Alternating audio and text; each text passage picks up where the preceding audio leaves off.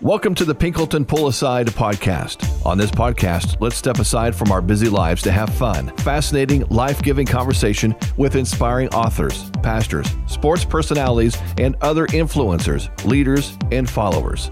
Sit back, grab some coffee, or head down the road, and let's get the good and gold from today's guest.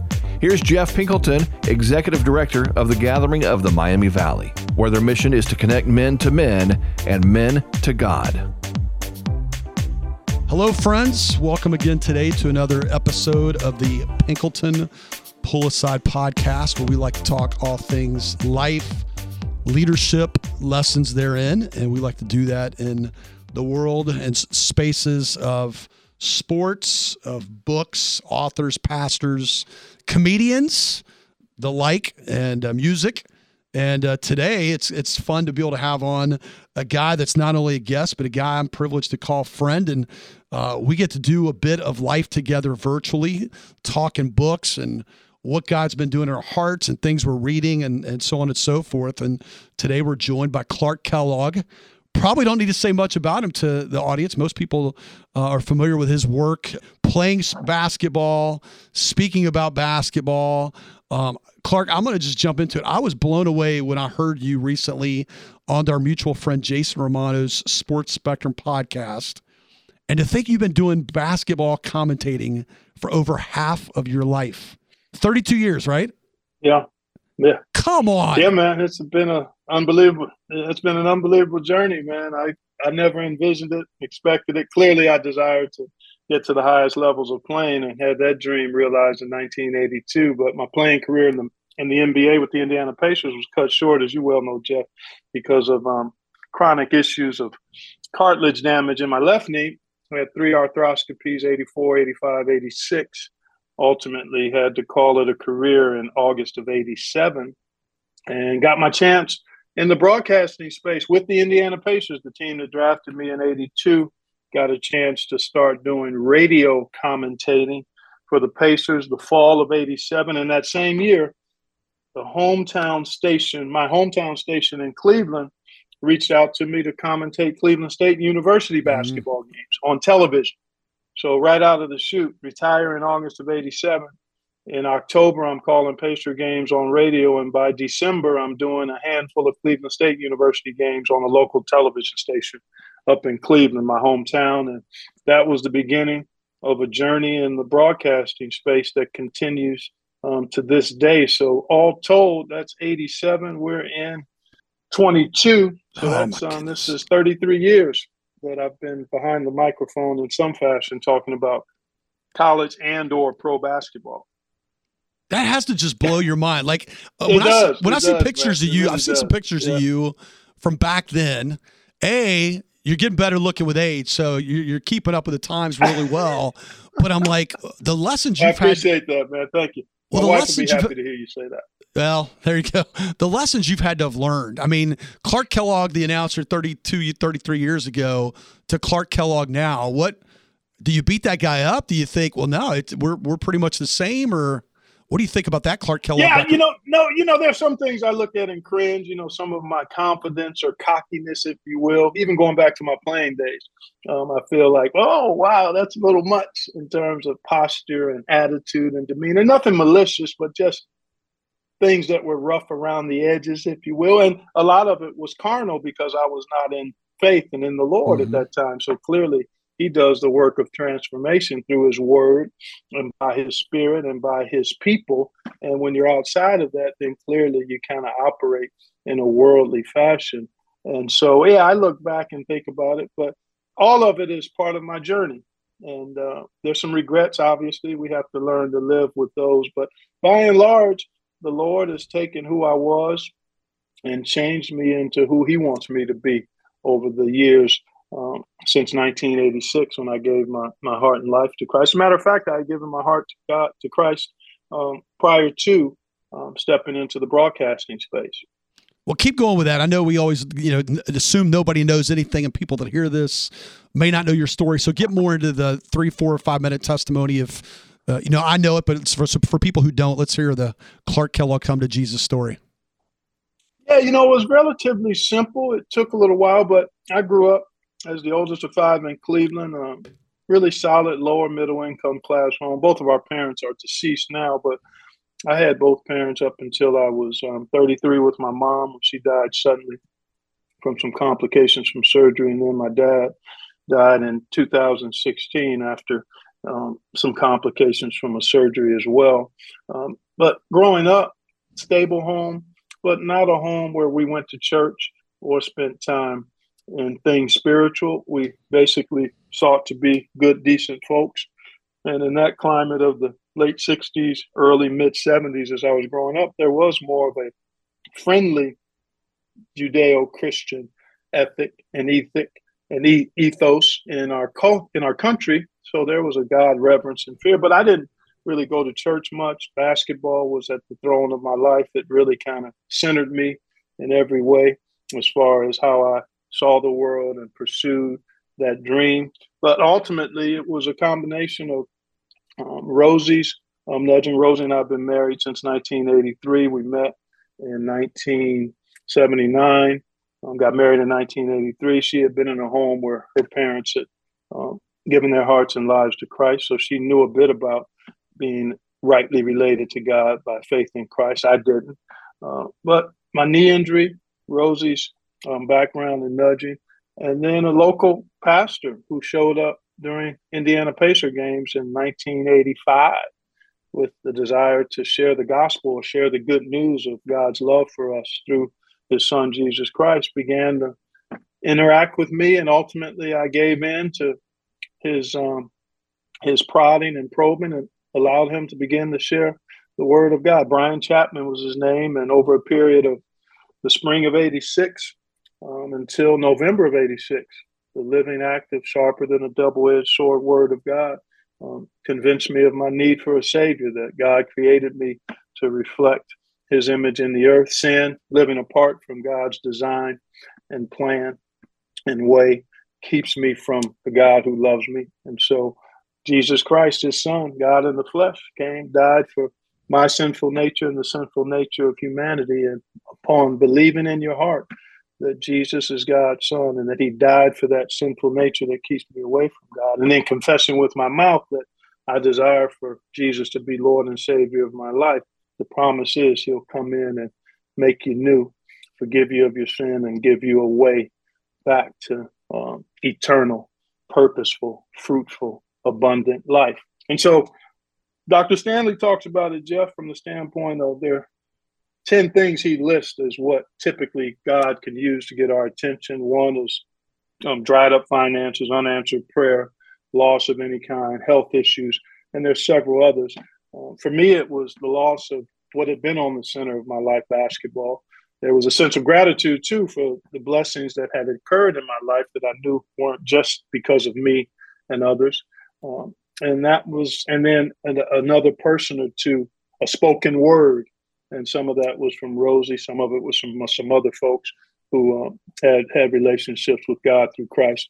And all of that converged in a way to where I um, sought out the, the word and had a pastor who kind of helped walk me through it and mm. got me to a place where I recognized my need and I uh, received the gift of of new and eternal life in, in Christ by faith.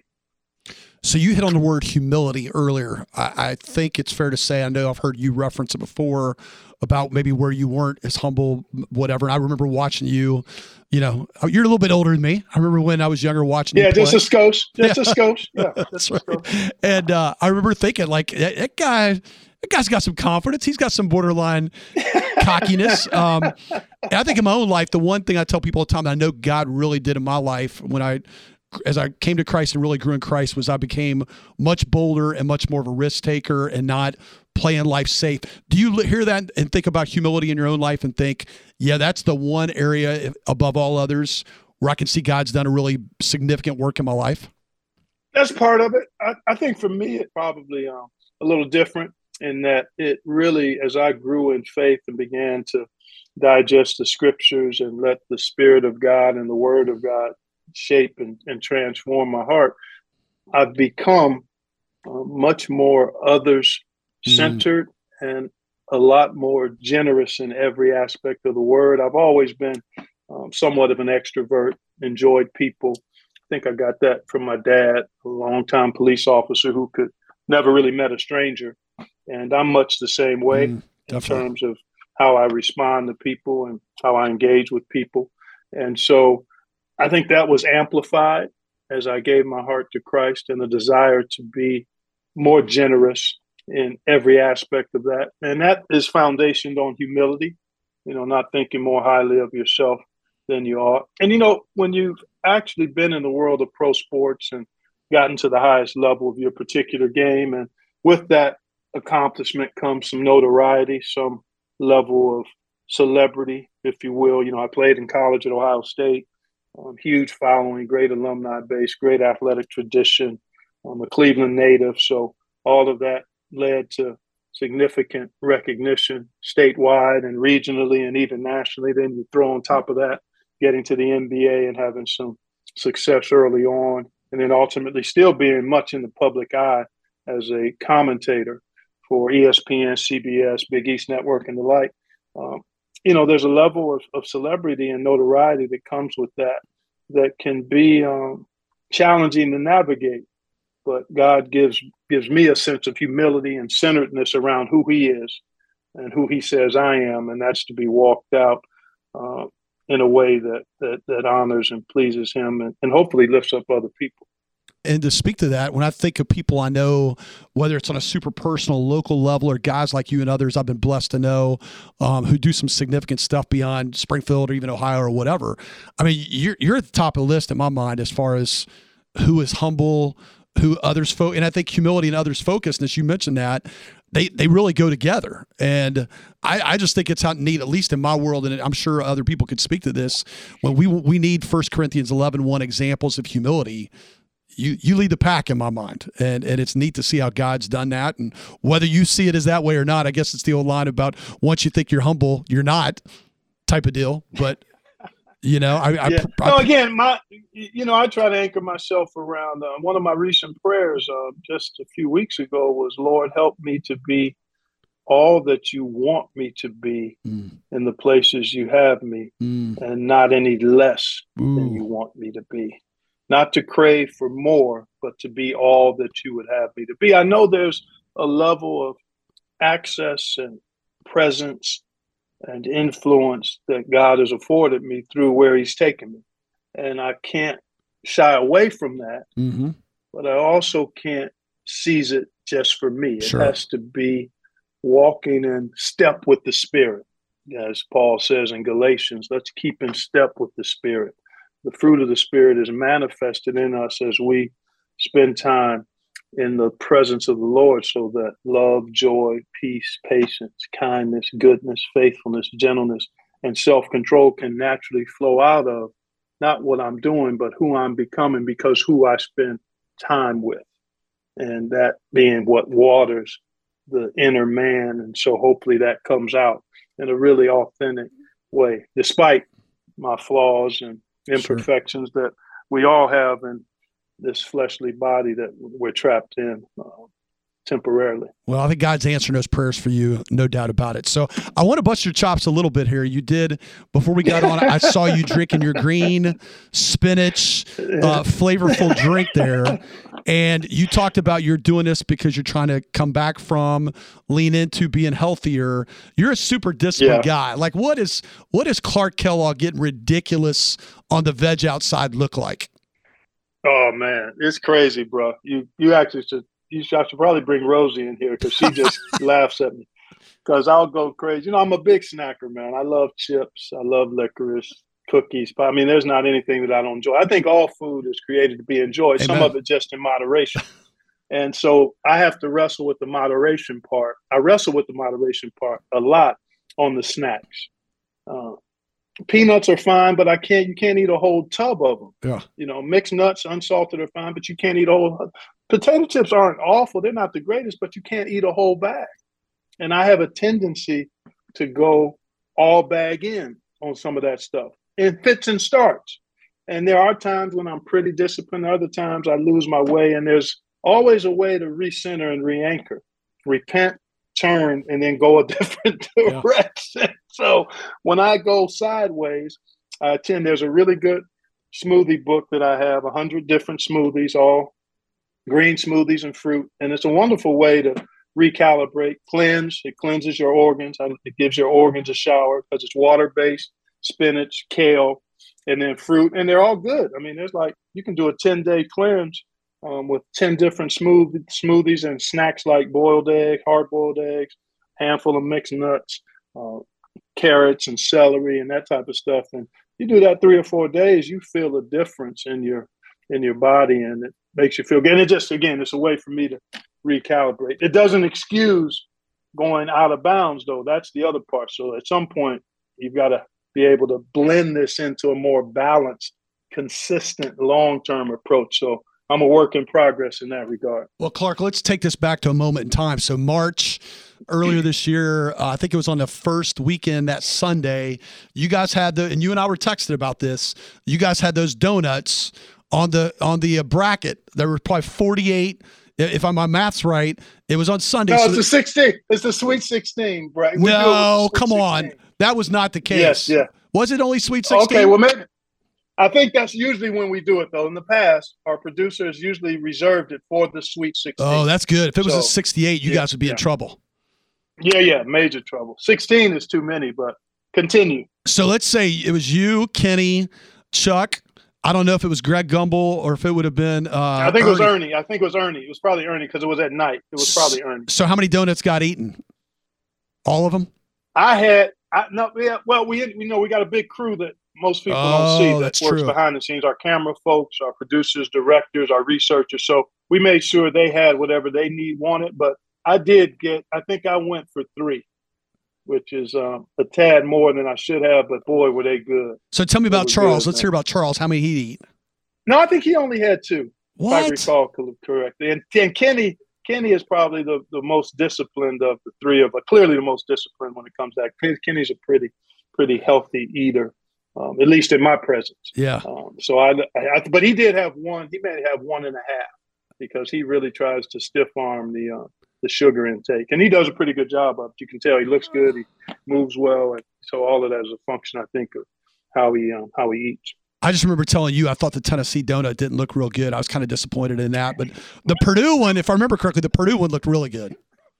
Well, they were all tasty. The ones I had, I couldn't taste them all and um, I'm more on I'm more on taste versus looks in go. terms of what a donut right. how a donut satisfies me. That's right.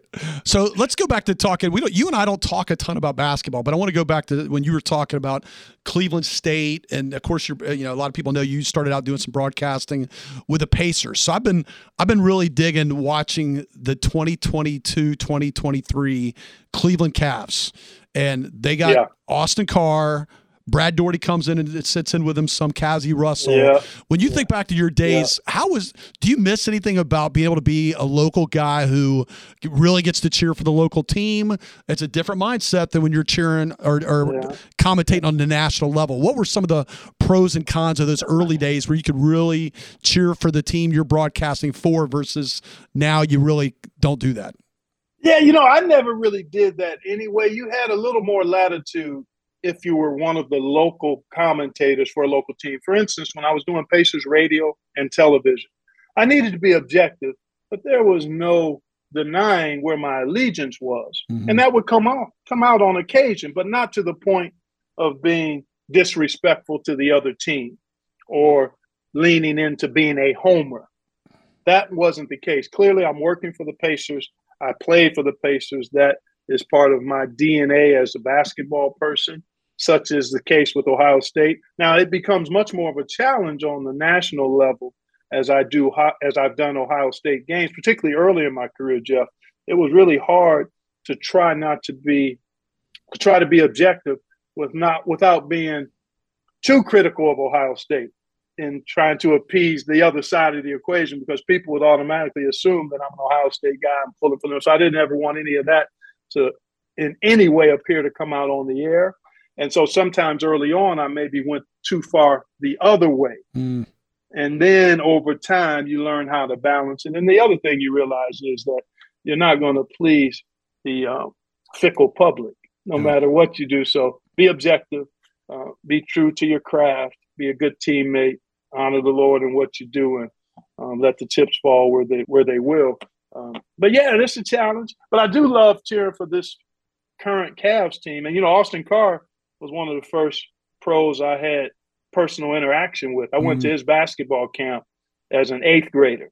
He was playing with the Cavs, had a big name coming out of Notre Dame, was Mr. Cavs, number one pick in the draft. And I got to meet him and have maintained a decent friendship with him since then because of um, basketball. And so uh, it's been unbelievable the journey, what God has allowed me to see, do, experience, be part of through um, the love affair with with that orange ball, which uh, which for me, Jeff, started, man, probably nine, ten years old. It grabbed me and has never let me go. Mm. Love that. So, answer this question. Me and Alex were my, my Alex were debating this last night. So, I want to hear your take on this. We'll get very specific in the world of NBA. Is there a better guard duo right now? Do you think than Donovan Mitchell and Darius Garland?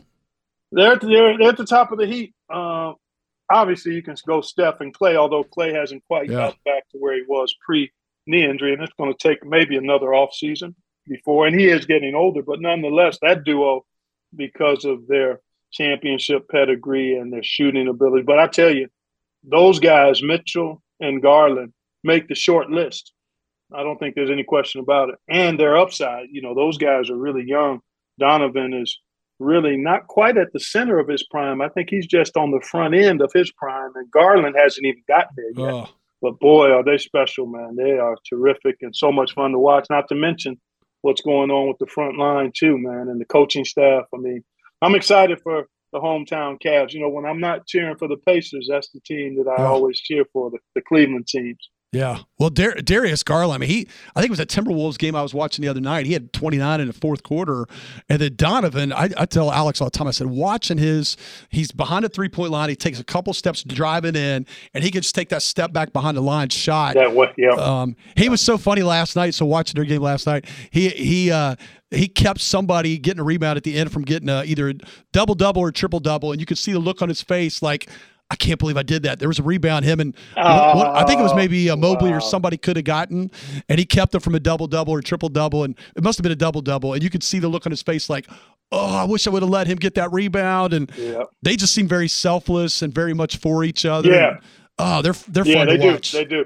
That's so cool. So, hey, I want to talk to you about your boys a little bit. So, you know, we both have an Alex.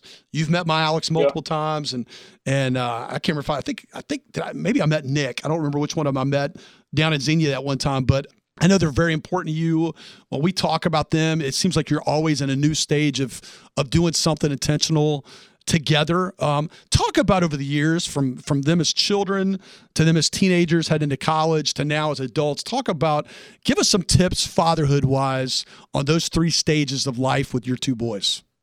Yeah, you know, as I think back, obviously I was traveling an awful lot as the kids were younger. So Rosie was a single mom in many ways, a domestic engineer that had to hold it down for several months. But when I was there, I was really pretty intentional about trying to put my hands and my heart on my kids in a fatherly way. And then as they got older, age appropriate, more in a friendly, fatherly way. When kids are younger, you really have to set a tone for how you desire them to operate in character and discipline. So that often means that you have to be a little firmer than you'd like to. And then as they get older, they understand and you give them more latitude. But early on, you've got to be more father and disciplinarian than friend. Mm. And yet there are moments where you want to make sure they see you laughing uncontrollably, doing silly stuff.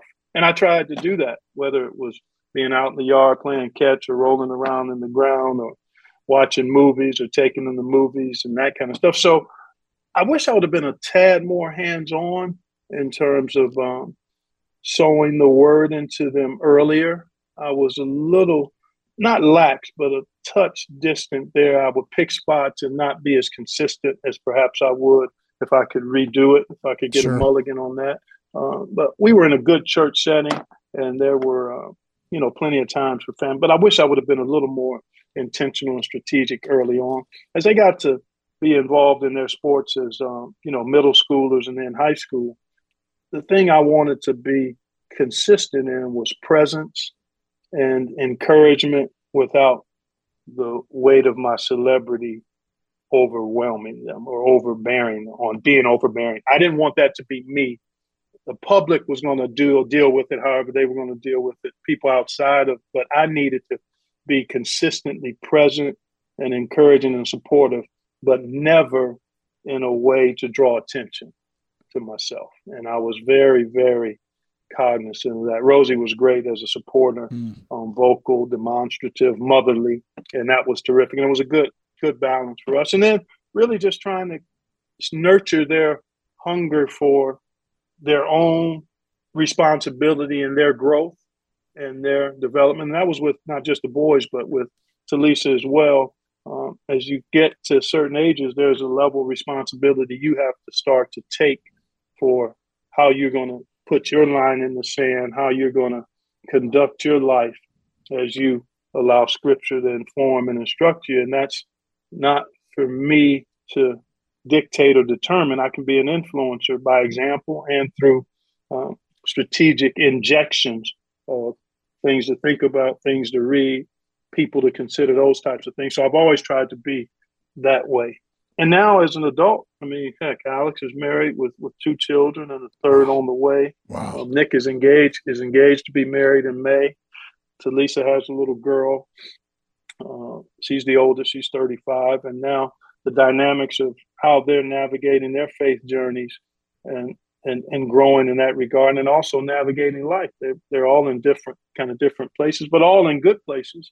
And now you're navigating as a dad and even Rosie and I as parents and grandparents, um, how do we um, influence, love, support, encourage, offer counsel without being overbearing and giving them room to to run their own races? And that's uh, know, that's a challenge. I mean, there are times you want to step in, but I've always been more of the one who wants to um, give them room mm. to fall or fail forward, to have to deal with consequences of their choices and to be available and ready um, to inject uh, when they seek it, uh, and then ask the Lord for wisdom and discernment when I might need to step in when they might not be seeking it. And that's a delicate dance.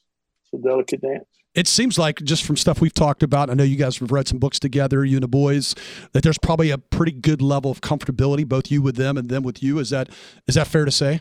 At this stage? Oh yeah, yeah, yeah, and that's across our family. I mean, Rosie did a marvelous job of really nurturing a loving environment for our household. I mean, when we get together, our kids still like to get over a couple times a month just to congregate.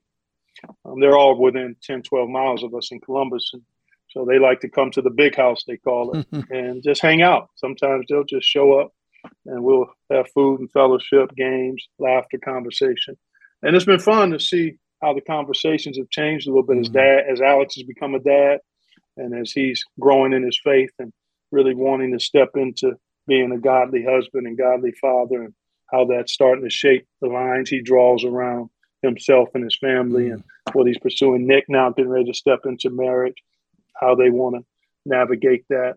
And I think the example Rose and I have given in terms of um, friendship that her and I have spend a lot of time doing stuff together. Um, I pray that example is. Um, I, I, read somewhere, Jeff, that one of the best things we can do as as as, as dads is to really love our wives in front of our kids, to really show affection and playfulness and commitment and sacrifice, disagreements, or I mean the whole nine. But there yep. has to be a real consistent emphasis on I love you guys, but she's first. Yeah. The she's now you guys, especially as they get older, you know, hey, you got your hey, we're doing what we're doing. We love you guys, but you're not. We're not going to be waiting around to decide what we're going to do based on what y'all are doing. Yep. No, no, no, no, no. Me and her got things. We got plans. We, you know, so that kind of thing. That's always been really important, and I, I pray that that's been beneficial to them. The example, um, but the playfulness and the uh, and I've always given my kids room. I mean, if they have any kind of case they want to make for me, if they can defend it, I just I just want them to come. If you got something you want to ask me or something you disagree with, then you got to be ready to mm. to state your case. Ooh. You know, you got to be ready, and I'm and I'll listen every single time, and I won't react. I won't judge, but I you you can't come half cocked. Mm.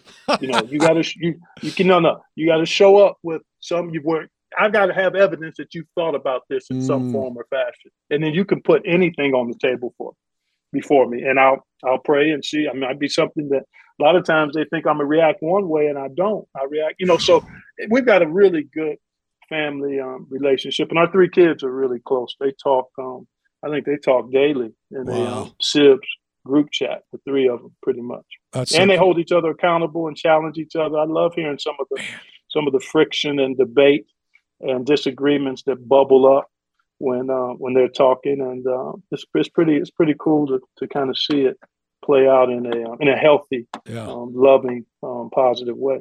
You know what's encouraging about what you just said there? I one of my prayers for our conversation here was that it would be like you and I typically talking, not feeling like it's for some product to be oh, put oh, yeah, out with a right. podcast. And I'm really challenged by what you said there about thinking about because uh, I, I, experience this right now with my kids where they almost go into something expecting me to respond a certain way and it's almost like they're ready for me to be either too strong or too whatever and i'm like whoa give me the shot and uh, it's kind of an yeah, interesting almost yeah. like a role reversal thing like um, like they're mm-hmm. expecting something to like let, let me be first. Don't go into it thinking I'm gonna get mad or I'm gonna yeah. be disappointed or yeah. Um, has yeah. that has that been something like that with you guys?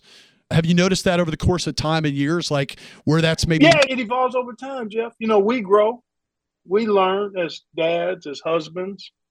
You know, we learn from other folks and our own mistakes, our own wins. We learn. I mean, we change, and over time, you begin to realize that some of the things that were etched in stone seven, eight, ten years ago, maybe you can, you know, maybe you can leave them in wet cement instead of having them in stone.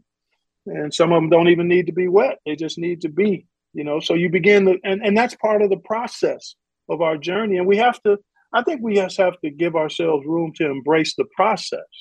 You know, there's always the urgency to to to, to close the loop or to have a final resolution or answer. And there are times when that's necessary, but there are many times when it's just a process that needs to have room to unfold. And then you you you you bring the wisdom you gain gain through experience, the, the wisdom you glean from the Lord, and then you sometimes mm-hmm. it's sit, sometimes it's engage, sometimes yeah. it's sit and engage, and you kind of learn and and knowing your kids too you know knowing your kids where their hot buttons are what are their tendencies strengths and weaknesses you know our kids are pretty um, all three of our kids are pretty strong minded man mm. you know yeah. as i watch them they get they get their anchor in on something boy and they uh, you know especially my daughter and, and youngest son those dudes won't move man they won't move they, they want you to see it their way and if you don't what's wrong with you you know. So yeah. that's something we try to call out on them. And Alex, being a middle, is uh, pretty firm and forceful in what he believes and his convictions, and uh, rarely holds his tongue. Always diplomatically, always, um, and usually a good tone. But he's, um, if it's on his heart, then he's probably going to bring it to the table. So uh, it's all good, healthy family dynamics, man. But yeah, that evolving of being able to be seen uh, as you are, not as you used to be. Both ways, yeah, right? Yeah, I mean, no your doubt. kids have to see that you were one way, perhaps when they were younger, but then hopefully they've seen you evolve. Some of that stuff doesn't change. I mean, we uh, researchers say we pretty much have our personalities by the time we're what four or five. Yeah, it doesn't it doesn't vacillate a whole wow. much from that, but it gets shaped and molded by by God as we allow Him to. Well, and I love, I love what you said too about with Rosie just loving her well and trying to you know make sure she's the priority yeah. over the kids. I uh, this morning thinking about basketball and holidays and everything going on, I I uh, realized we had some space tomorrow night open, and I thought, you know what, I need to take care of uh, if she's able and willing. And I, I, didn't fully know her schedule tomorrow night with kids and everything, and yeah. Bible study she's, mm-hmm. she's in. But I said, hey, why don't we try to go hit one of these two movies? Go to dinner over there by that movie theater, and uh, you know, yeah. she might have something, but she thinks it's actually getting changed, so we might be able to do that. But I'm like, you know, that never feels wrong when there's a little bit of space trying to fill. Kara into that because uh, uh, I was challenged a few years ago by a friend, and he goes, "You know, I think you're not pursuing Kara like you think you are." And uh, every time I feel mm. like we mm. might be off, I have to ask myself, Am I pursuing Kara like I think I am to the point that she needs me to pursue her and God would have me pursue her? And guess what? The answer is usually yeah. no. the answer is usually mm, no. And yeah. uh, that's a real challenge to yeah. step into pursuing. You know, more. something that happened for me about four or five years ago. I can't remember. It's been probably at least four. Rosie and I just kind of designated Thursday mm-hmm. as um, her day. She typically gets her hair done every other Thursday. So it was born out of that for me to take her. I could have an hour, an hour and a half to do an errand, do a call, and then afterwards we go eat. And if she had errands to run, and it's actually been a pretty, and it actually became every Thursday, not just the Thursdays of her hair appointments, but it became every Thursday to where that was kind of a sacred day, and I wouldn't schedule anything. I would really do everything I could there are occasions when stuff comes up, you know, board meetings that ha- that happen that I have, but by and large, I yeah. really try not to. And got to the point where my buddies know. You know, sometimes they'll call me and say, "Oh, it's Thursday," or they'll text mm. me and say, and they kind of knew, and that kind of gave me, you know, additional confirmation and affirmation. I know how it made Rosie feel, and so that was something where it was. Um, the spontaneous ones are great, but the plan, yep. Pre-plan, set aside where it's just there is even better. And um, it's been a really, um, it's really been a positive thing for me and for us. And um, I would just encourage you to think about that too. And the guys listening, I mean, to you know, when you have a designated, and it's and you know, it's basically she, she likes me to drive her around. Um, and sometimes I'll even do that on a, you know, where she wants to run to the store, and I say if I'm there, and that would be more of a spontaneous. I'll just say, "Hey, you want me to drive you?" That way, she doesn't have to park. I just drive her, and give her door to. You know, yeah. it's a small thing, but it, yeah. but it's another way of, you know, affirming and, and loving, loving her. And uh, and I'll turn the bed down at night before she goes in there because sometimes she goes in there. Actually, like eighty percent of the time, she goes in there before I do because I'm up sometimes watching games or whatever. I'll try to make sure, no matter what, that I can get in there and turn it down before. And, you know, just little stuff yeah. like that. And I'm sure guys have other little things that their wives like that they do. I know Ernie Johnson talks about taking his wife flowers every week. Uh, yeah, takes them every week, and then he buys two, so he can give one to somebody else wow. that the Lord puts on his heart. Yeah, it's a pretty powerful. That is powerful visual. Uh, but again, just some of those little, little to make those deposits in your in your bride's um, love tank.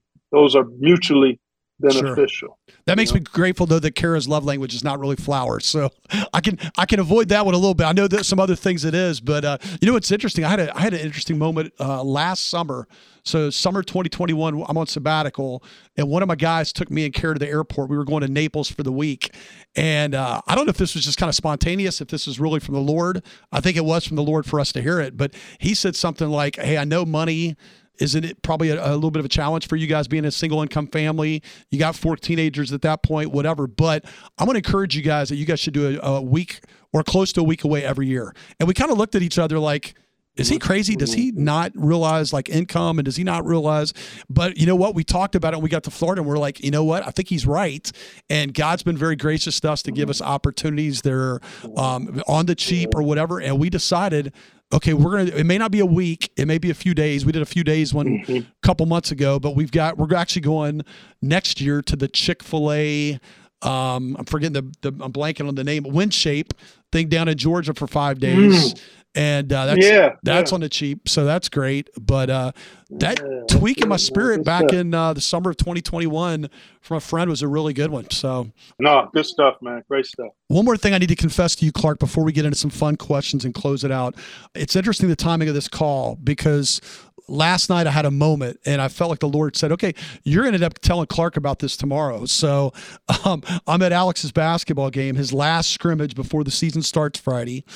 And, uh, you know, they play those quarters where you set the, mm-hmm. the, the score back at each quarter. So each quarter is a big deal. You want to win. It's not a game, it's each quarter. So they win the first two quarters. Quarter number three, they're up two with like eight or nine seconds left. We're like, you know, don't let them get off a shot kid for the other team drives, makes this nice little move. He wasn't he wasn't a great player, but he makes a move. He gets fouled, three point play. Now the clock ran a couple extra seconds. So I'm like right behind the bench a few rows, and I'm like, clock, clock, couple more seconds. And his coach, who's a pretty good friend of mine, he looks back at me and he goes, Jeff, Jeff, it's it's a scrimmage. He paused, and he goes, "And oh, by the way, I I got that." So I got I got a little rebuke at the game last night. Mm, My wife kind of looked at me like shaking her head, and I'm thinking, you know, I'm friends with these guys. We're cool. But it actually became a good teachable moment because I went up to him afterwards. I put my arm around him. I said, Danny, you know my podcast is called the Pinkleton Pull Aside. Sometimes I need pulled aside. mm, I got the personal pull aside at the game last night from the coach looking back at me saying, Jeff, it's it's a scrimmage. Yeah. I, I got Yeah. this if we need that in the future. Yeah. Speak that's to me, stuff, challenge me on that, Clark. No, I don't need to. You've already you've laid it out, man. That's good. That's good stuff, man. It happened. You uh, you you accepted it, and uh, next time perhaps you might be thinking clock clock, but you might not verbalize it. Yeah. I, I told him if nothing else, I'm help, I'm helping him as the coach create the space to love Alex a little bit more because he's like, that's the guy he goes home with every night. So I better love Alex Yeah. even a little bit more. there you go. I like that. I like that, man. I love that. All right. Well, we got a lot of stuff we're not getting to, but I've got to end with my rapid five. I think we're going to have a lot of fun with these, Clark. So tell me, we were talking snacking and vegging out earlier. What is your favorite childhood snack or cereal? I had plenty, but the cereal went right to Captain Crunch. You Man, know, that was that was number one. do you know how many people say deal. that? We, we didn't have it often, but when we did, man, I could, I'd, I'd want to roll through the box in two or three sittings. And then the other one was, um, I loved when my mom would kind of whip up the Rice Krispie treats. You know, you get Oh, a free yeah. package now, but Yeah. my mom would usually put that little, a little cooking pan, cooking sheet, Yep. get the marshmallows, get the butter, and then whip it and then put them together, man. I thought that was the biggest deal. And then them boys would be ready to eat, and uh, the pan wouldn't last very long. So Rice Krispie treats and uh, Captain Crunch when I was younger. You being a, the Columbus guru that you are, maybe you need to go talk to Jeni's and tell them to hook up some Captain Crunch Rice Krispie treat, celery uh, ice cream for Jeni's or something. That's something they do. I know they got tons and tons of flavors. Oh, they do. I don't know if that one's on the menu. So you and I talk books often. What is your favorite book you most like to gift to other people? You know, I haven't made a regular practice of gifting books. I've recommended a ton of books to folks, but I haven't gifted books, and that'll be something that I may step into at 23 to actually have one or two go-tos for. So what would be your book to gift to other people? What would be your one if you did? You're like, this is the book I've got to get in other people's hand. You know that I like the smaller ones. I mean, the Treasure Principle. Mm, Um, Yep. Randy Alcorn is really good. It's simple, Yep. but it's powerful. And um, I've reread that a handful of times. There's another one written by, um, oh man, I'm blanking on his name, but A Life Well Spent. Got a couple of his books. Guy from Atlanta uh, was with Ron Blue. Oh, but um, A Life Well Spent is really good. It takes you through your full journey of how to be a steward, good steward, good steward. And then, you know, the one I've recommended recently to us, to several guys, and it's something you and I have talked about in regards to um, where we are in our journeys, is um, An Unhurried Life Mm. uh, Yep. by Alan Fadling. Yep. Just living more at the pace of God's grace. And I've revisited that several times myself. And then Tony Dungy, as always, I've read most Mm. of his um, Uncommon, Yep. um, The Uncommon Marriage. I mean, his I've read pretty much Mentor Leader, but Uncommon is, a, is I think was his first Yeah, one it was. um, or yeah, I think uncommon and quiet strength. But uncommon is really a powerful uh, book because it, it it lays out the um, the process of of living a life of um of faith, of, of purpose, of, of significance, and he shares you know some of his personal um, you know challenges and difficulties in a in a real real powerful way.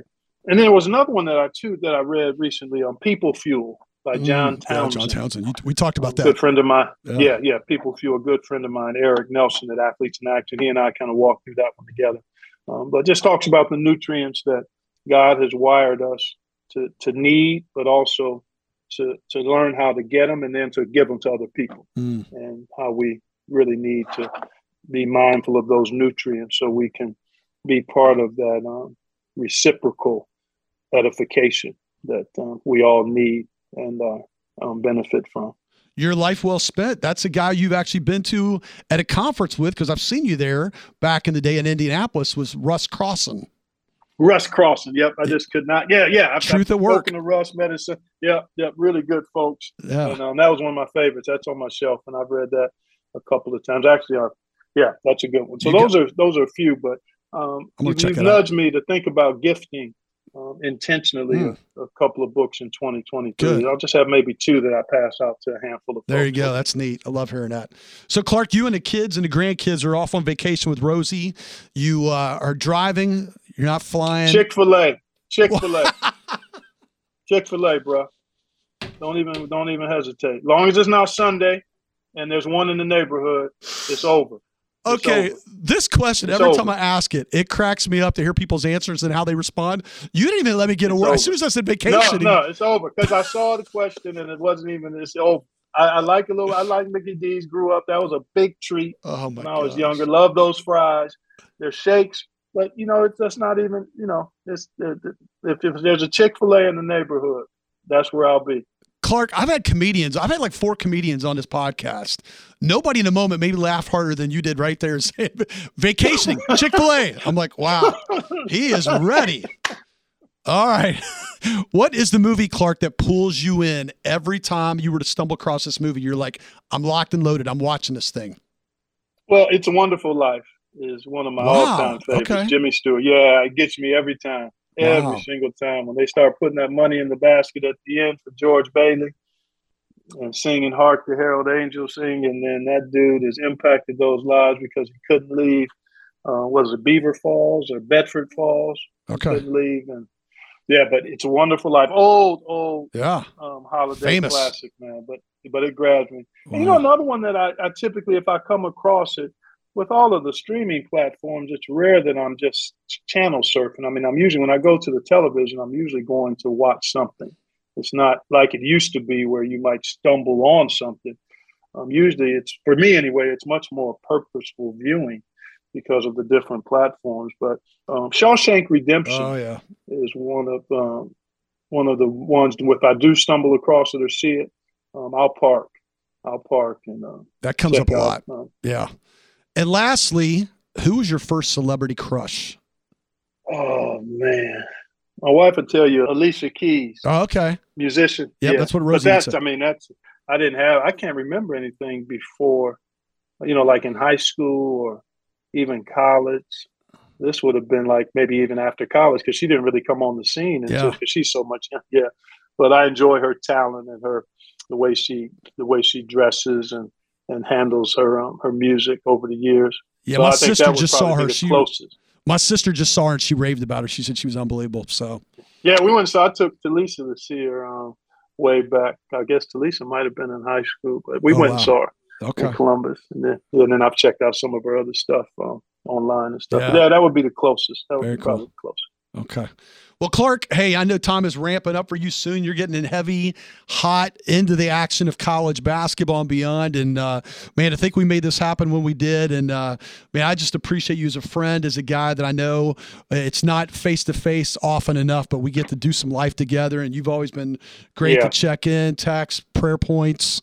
Um, man, I hope, I'm sure our listeners, whoever they are, got uh, much out of this. And uh, again, you you ramped me up as a dad, as a husband there, and uh, man, I'm getting eager about this Chick Fil A opening up close to us soon. After you jump through the you jump through the the, the uh, Oh, yeah. microphone there on Oh, that yeah. one. Oh yeah. yeah, pleasure, Jeff. Great to hang out with you always. Man. Always, my friend. Appreciate the two-way edification, man. You and your, your lovely family, man. Keep on fighting a good fight, and let's uh, keep setting the stage to finish well and finish strong for uh, for our families and for others. Amen. Amen. Thank you for joining us on the Pinkleton Pull Aside podcast. You can reach Jeff at gatheringmiamivalley.org or find us on Facebook at the Gathering of the Miami Valley. Join us again next week for another honest and rich conversation. The Rise FM Podcast Network.